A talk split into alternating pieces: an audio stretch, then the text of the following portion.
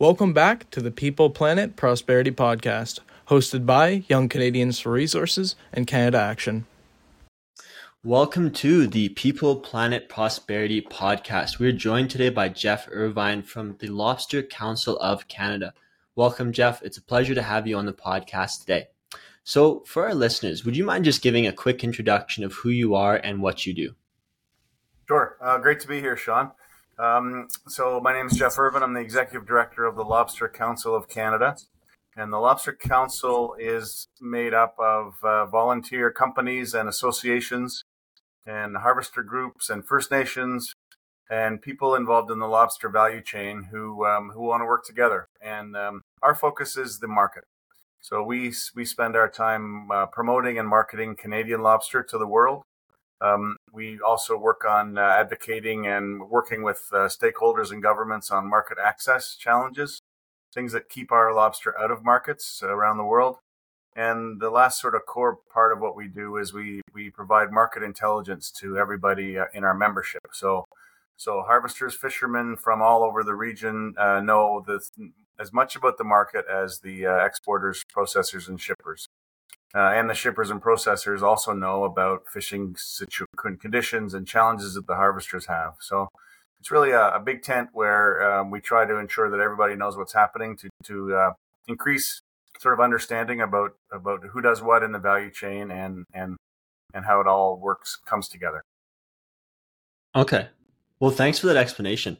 Um, I'd love to know how did you get into that, into this position today, and what's been kind of the backstory. Oh, sure. Well, I mean, for me, um, I spent most of my career selling seafood. Uh, I had a seafood trading company. I've worked in the offshore shrimp industry in Canada. I worked in the lobster business in Canada at the beginning of my career. Um, I had my own trading company. Um, and I also spent four years working at, at Acadia University. So I got some uh, some good experience in sort of governance and working with a board and so it's it's kind of a natural fit that I that I came into this role 13 years ago. Um, just a good background in seafood, fish and seafood, and a good background in how to make organizations uh, work and and and uh, sort of foster collaboration. Okay, well, thanks for sharing that. Um, one thing I love to ask every guest we have on the podcast is why does this resource matter to you on a personal level, and why does the work that you do matter to you? Oh, great question. Well, I mean, I'm I'm um, I was born in Quebec, but I came out here when I was two years old, and I grew up in Digby County, which is a rural part of Nova Scotia, um, where all my friends uh, and everyone that I knew uh, were fishermen or or fishermen's families. Um, and and I've traveled extensively around all five eastern provinces, and um, this it's it, these types of resources, the lobster resource in Canada, um, feel very proud to work inside the industry. Um, it's an iconic uh, product that comes from Eastern Canada. I'm very proud of the work we do and the value that we bring uh, to literally hundreds of small communities. So without today, without the lobster sector, there would be hundreds of small communities in Eastern Canada that would um, be show far less economic activity. Uh, people would be leaving them in droves as they have in the in our history and gone, and Many many people have gone to Alberta, for example, but now people can stay in the east and have a very successful career in, in fish and seafood, uh, specifically lobster. So I'm, I'm very proud to do this work, and uh, because I know it helps literally thousands of uh, communities and, and hundreds of thousands of people. Well, I'm glad you mentioned that because one of the things we love to show at uh, Young Canadians Resources is that behind every resource, there's a lot of families and there's a lot of stories and there's a lot of lives you don't get to see that really depend on these resources. So to dive a little bit more into the lobster side of things, can and we'll, we'll take a step back here. What's kind of the history of the lobster industry in Canada? Um, how has it changed maybe over the years and kind of where are we at now with the practices and techniques and just the scope of the industry?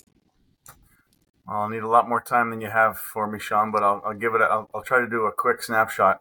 So we've been we've been fishing lobster for uh, over a hundred years. Um, the, the, fishing side of the business has evolved quite dramatically from sort of small open boats with homemade traps to what are now much larger uh, boats with um, recycle with um, seawater holds where you can go out for a couple days. Um, but the industry has evolved from from really uh, catching and selling live lobster only. Um, and typically in the past, uh, way back, uh, lobster would have been sent in, in ships to Boston to be distributed around America and North America. But now, uh, now our industry is live lobster that is air freighted around the world through Halifax Airport, Moncton Airport, Toronto, Montreal, and from New England. Um, that's the live side. But now over half of our export value is in processed lobster. So frozen lobster tails, uh, lobster meat that you could you could get in a lobster sandwich, whole cooked and whole frozen lobster, whole raw. Um, so it's a, it's about 50-50 processed and 50% live. Um, and the industry has ev- evolved from from those sort of open boats to bigger boats and and and dozens and dozens of uh, processing factories all around the community, holding facilities where we hold lobster in in when it's out of season, um, and it's uh, it's literally um, Atlantic Canada's top export value product is is lobster in some sort of a form. So it's a, a very big evolution. Um, uh, I mean, there's a whole history around freezing and uh, cold pack and hot pack freezing, which is interesting, uh, which allowed us to freeze lobster and, and preserve lobster in a, a way we could ship it. Uh, but nowadays, it's uh, very modern freezing techniques and, and, and shipping live lobster in very modern shipping methods.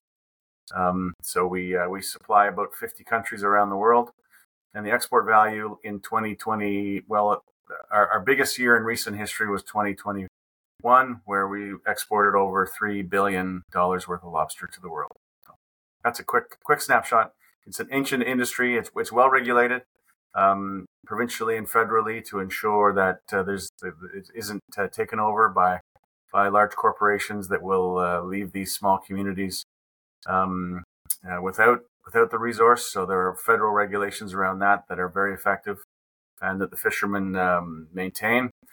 Um, and um, so lot, lots of good good rules to keep it uh, to keep the the wealth spread evenly around the region.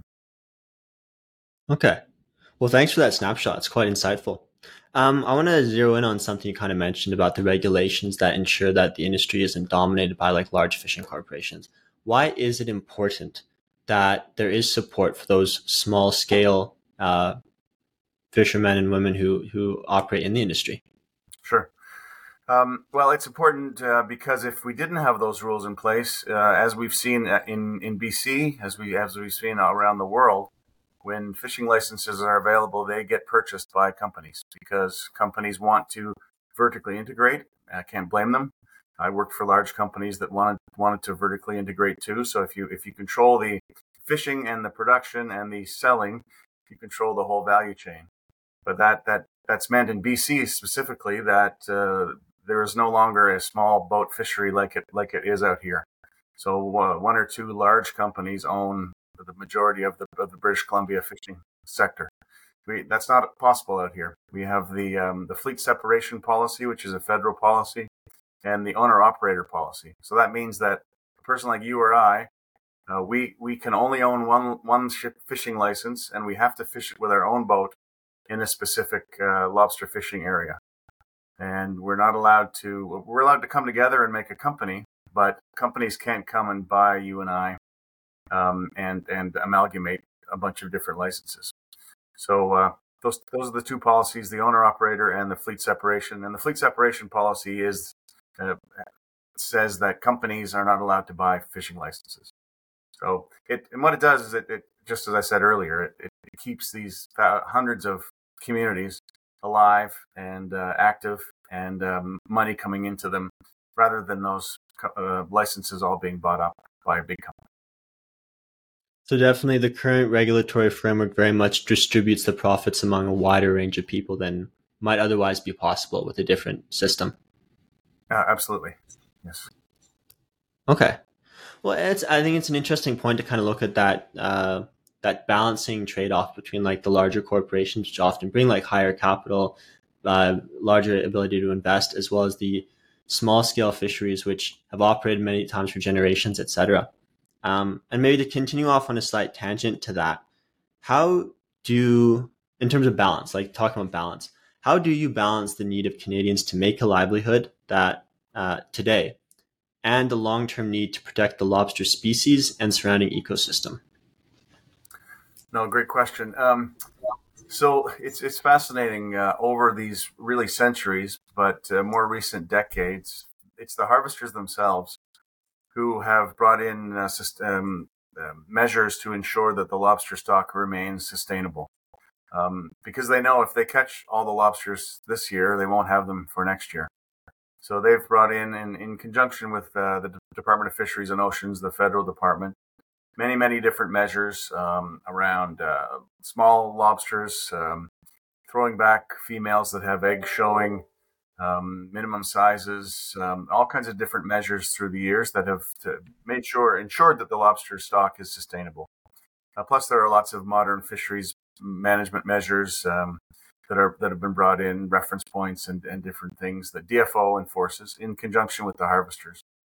Um, so um, essentially, harvesters do these things because they want to ensure their livelihood for the future, and and for many of them, it's ensuring the livelihood of their of their kids. A lot of uh, fishing fishing licenses get get bought out by the, the next generation.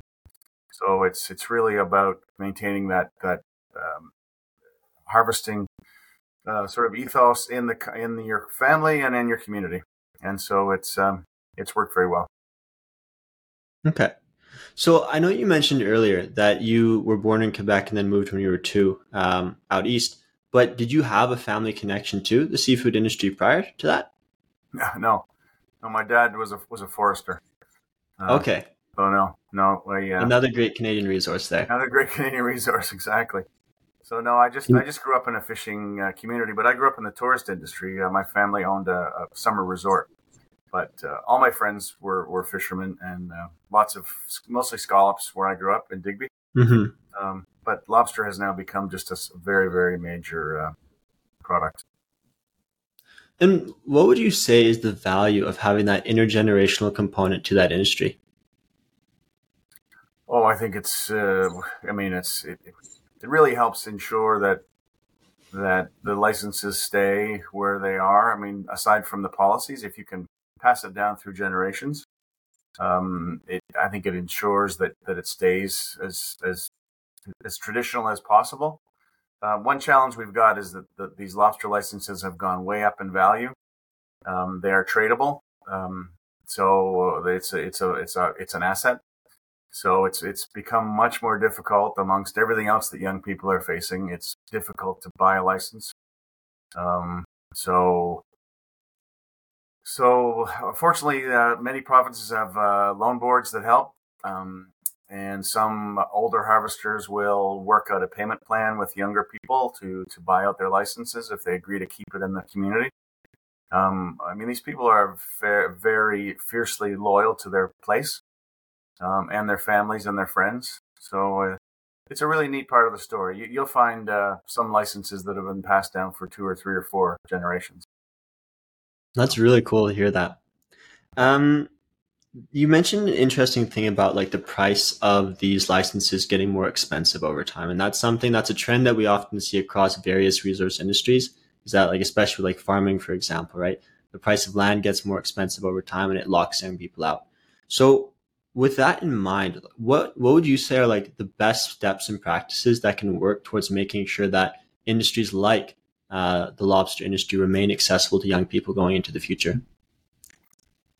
Well, I mean that's a it's a it's a tough question because I mean it's a free market, um, and a free market uh, in a free market the highest uh, you know the, the, assets sell to the highest bidder, um, which doesn't make it accessible. So um, I, I, guess the key thing is to have some type of uh, government sponsored loan board that provides lower um, cost loans, which uh, I think is important.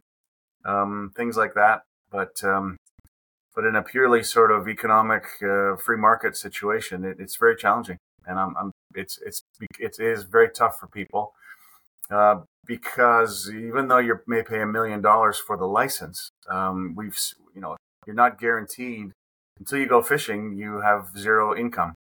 And if something happens to impact your fishing, like a hurricane or a flood or a, a pandemic, um, you know, you're you're in a very precarious situation when you don't know how how your revenue is going to come. And we've seen all three of those things in the last uh, you know two years.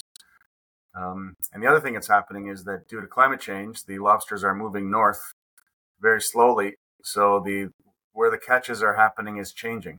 And so some young harvesters who have bought those very expensive licenses are finding that their the resource that they've been fishing is moving somewhere else. And uh, and that's happening today, and that's a real a real challenge. So there's lots of risks, lots of worries in some parts of the area right now. Mm-hmm. Well, it sounds like that, and certainly it's been a tough couple of years. But getting into like that more long term uh, conversation about like changing climate patterns, um, what are the threats that climate change does pose to the lobster industry? Maybe in a bit more detail than what you've mentioned before. Sure.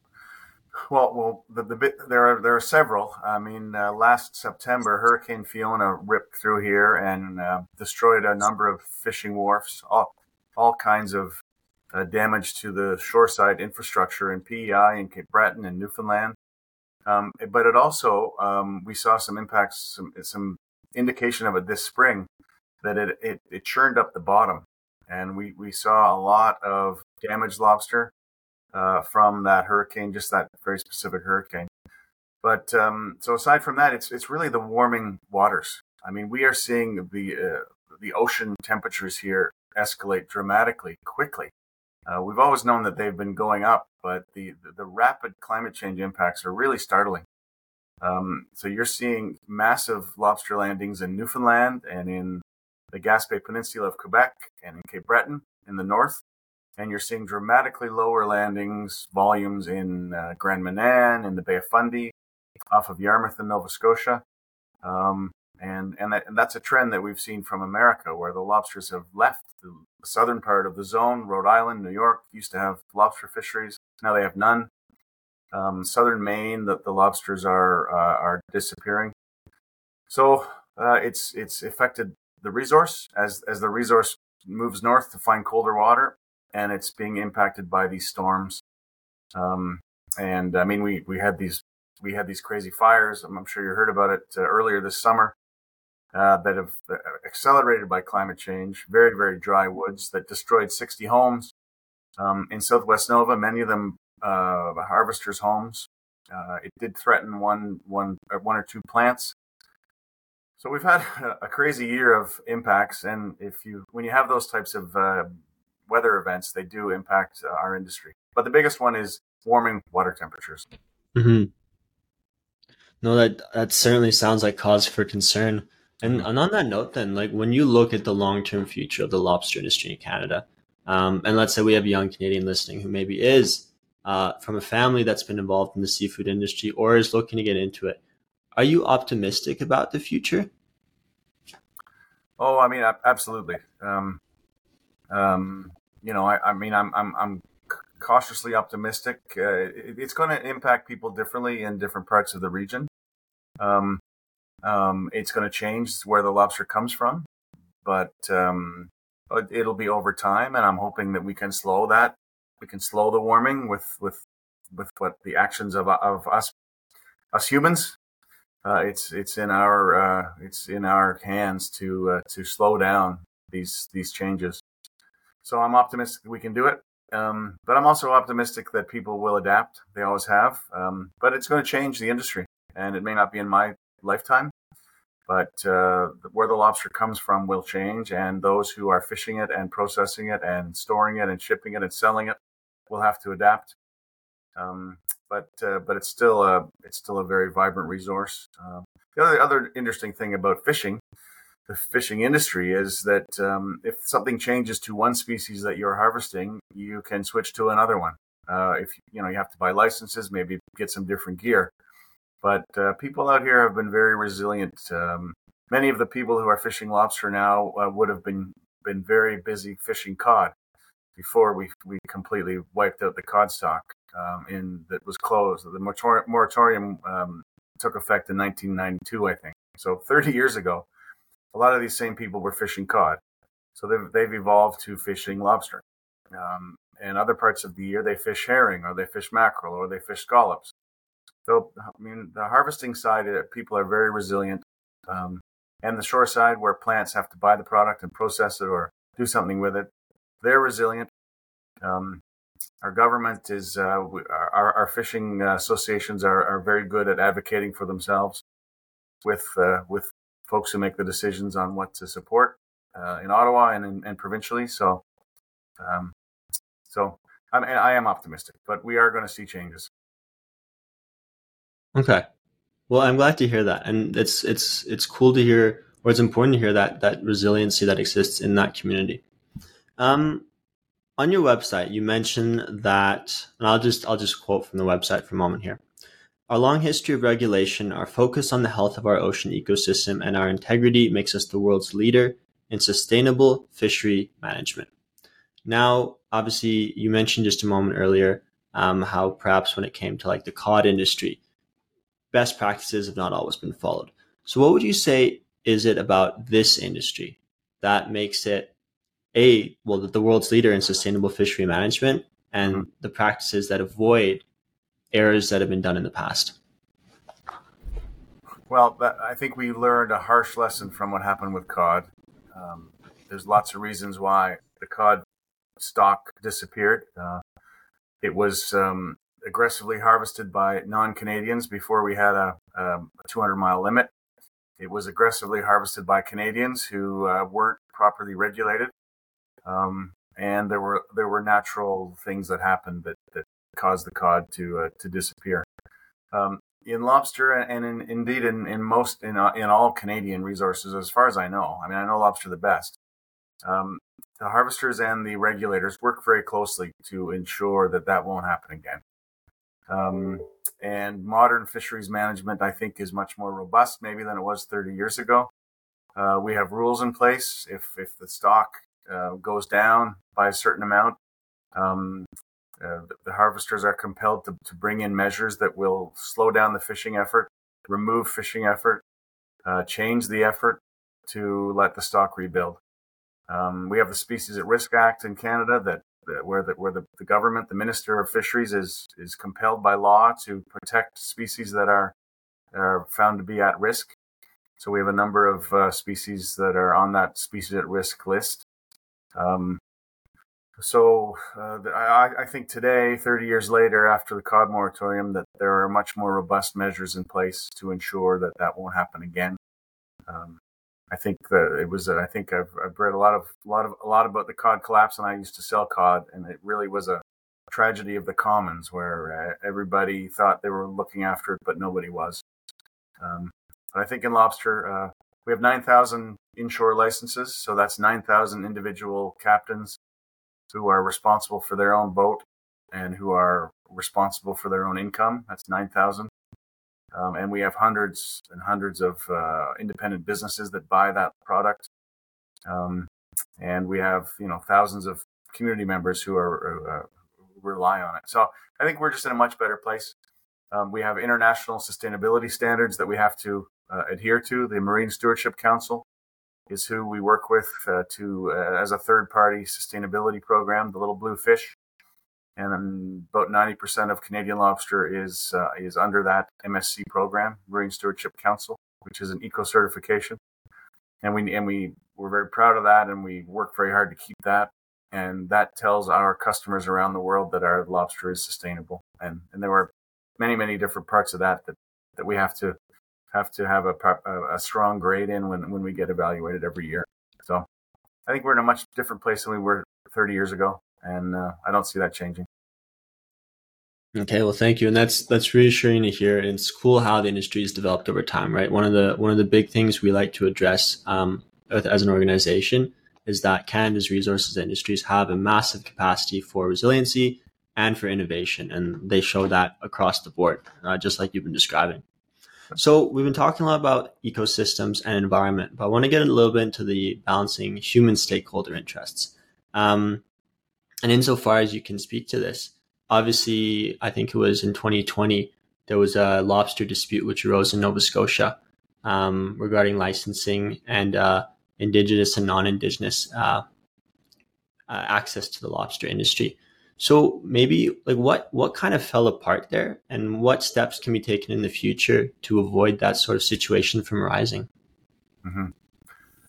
Well, that's a it's a great point. Um, what fell apart there is a, is a good question. I think, uh, from my perspective, and I'm not an expert in this field, although we're involved in, in some different ways in, in supporting reconciliation and, and sharing of the resource.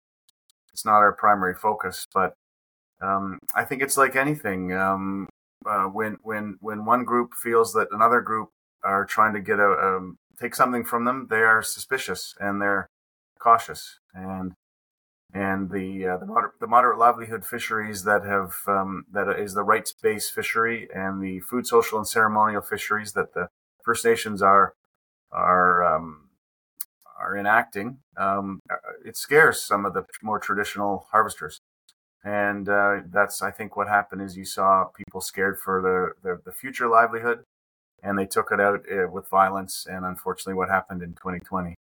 Um, so uh, since then, um, we've seen a lot more um, uh, working together, collaboration, uh, more uh, support from from governments and people within the industry to to um, to try to work together. Uh, we're involved in, in a, in a couple different ways.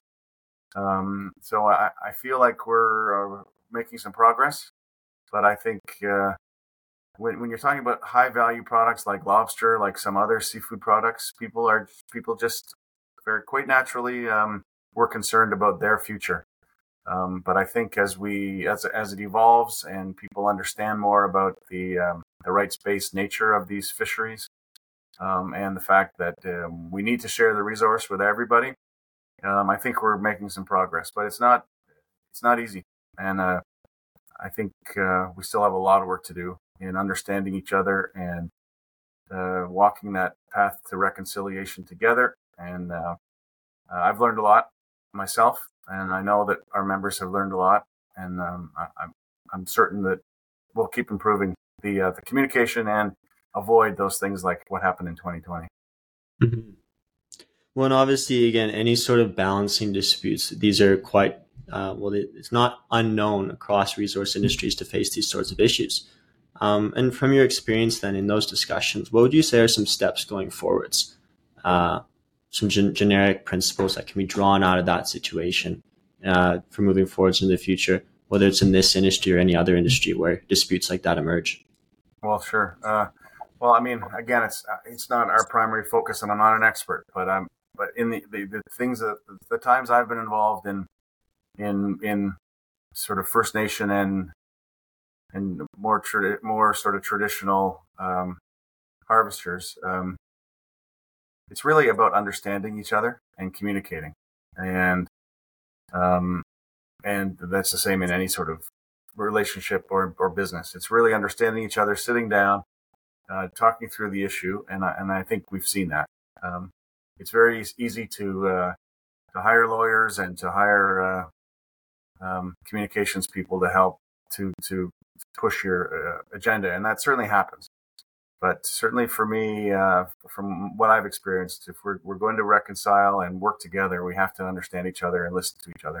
So that's what I've been doing. I do a lot of listening and uh, and try to balance everybody's sort of position. And it's hard. I mean, it's you you in the West have been doing this for a lot longer than we have. I, I feel like in Alberta and BC and in Saskatchewan, Manitoba, and in the north, there's been a, lot more history of of collaborating with resource sharing, um, and it's it's relatively newer out here. So we're we're looking to some of your successes there and trying to trying to figure out how we can can can, can do it a lot better. But it's it's tough. Okay. Well, well, well said there. Um, just as we wrap up, uh, one last question. So, again, Canada is a big, wide country and many of us have no exposure to uh, this industry beyond seeing it at the supermarket. So, what do you want young Canadians to take away from this conversation about the lobster industry? Well, I think young Canadians need to know that it's a it's a it's a wonderful industry. Um, you know, if you come to the East Coast, make sure you uh, eat some lobster, and even you don't have to just eat it here. Eat it wherever you are. You can find frozen and live lobster everywhere. But I guess uh, when you when you do eat it, when you do think about it, um, think about all the people that are, are impacted positively by by your buying that product. Uh, you can feel good about buying it because we we do look after the resource um, and we do everything we need to do to keep it there for future generations. Uh, we're fiercely proud of it. Um, we work hard. These people in this industry work their butts off, um, and um, and we're proud of it. So, and, and there's huge opportunities. I mean, for young people, we've got opportunities in not just harvesting and processing and shipping in the plants and on the boats, but in marketing and international uh, trade development and transportation, in digital marketing. And, you know, you, I mean, the sky's the limit. If you're adventurous and you're and you want to come out and learn something completely out of your traditional wheelhouse, uh, come on out here and work in a lobster plant for a summer or uh, in the spring, or get on a boat. And uh, I think you'll meet some incredible people, and you'll learn a lot about yourself. And uh, and I think uh, I mean the people who come here from other places, I'm always amazed at. They don't they don't leave. Uh, we we hook them and we keep them, um, and we need them. We need people. So I, I, think that's what I would say. We're very proud of our industry. Uh, we'd love you to try it, um, and uh, and enjoy it.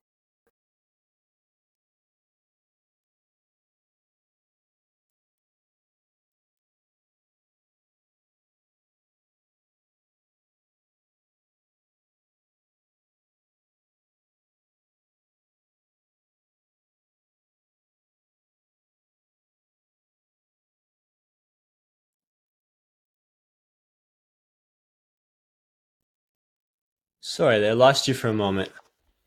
Yeah, no problem. You you went right away. Um, I think we were at. Uh, you were saying come work at a lobster plant for a summer. Yeah, I think I just was rambling at that point, but I just said uh, come and come and experience what our industry is like. Uh, I think if, I said if you're adventurous, adventurous, and you're interested in marine biology or in the oceans, uh, there's just massive opportunities um, in our industry. Okay. So, I'm gonna quick follow up. If I'm a young Canadian who heard what you just said and wants to find out more, what's a good starting point? Oh, well, you're welcome to call me. Um, but um, that's a great question, Sean. Uh, um, who who is responsible for all that sort of thing? Uh, I mean, yeah, I mean, call me if you're interested uh, I, I, can point you in the right direction. There's all kinds of different careers you can get involved in. Um, but otherwise, you can speak okay. to. Um, I, I, don't. I don't. That's a great question. I don't. I don't know who you'd talk to, but uh, I'm happy to, to vet vet your calls. Well, we'll uh, we'll put some contact info for you and listeners. Feel free to call Geoff. Geoff, it was a pleasure speaking with you today. To our listeners, that was Geoff Irvine with the Lobster Council of Canada. Thank you so much. You're welcome, Sean.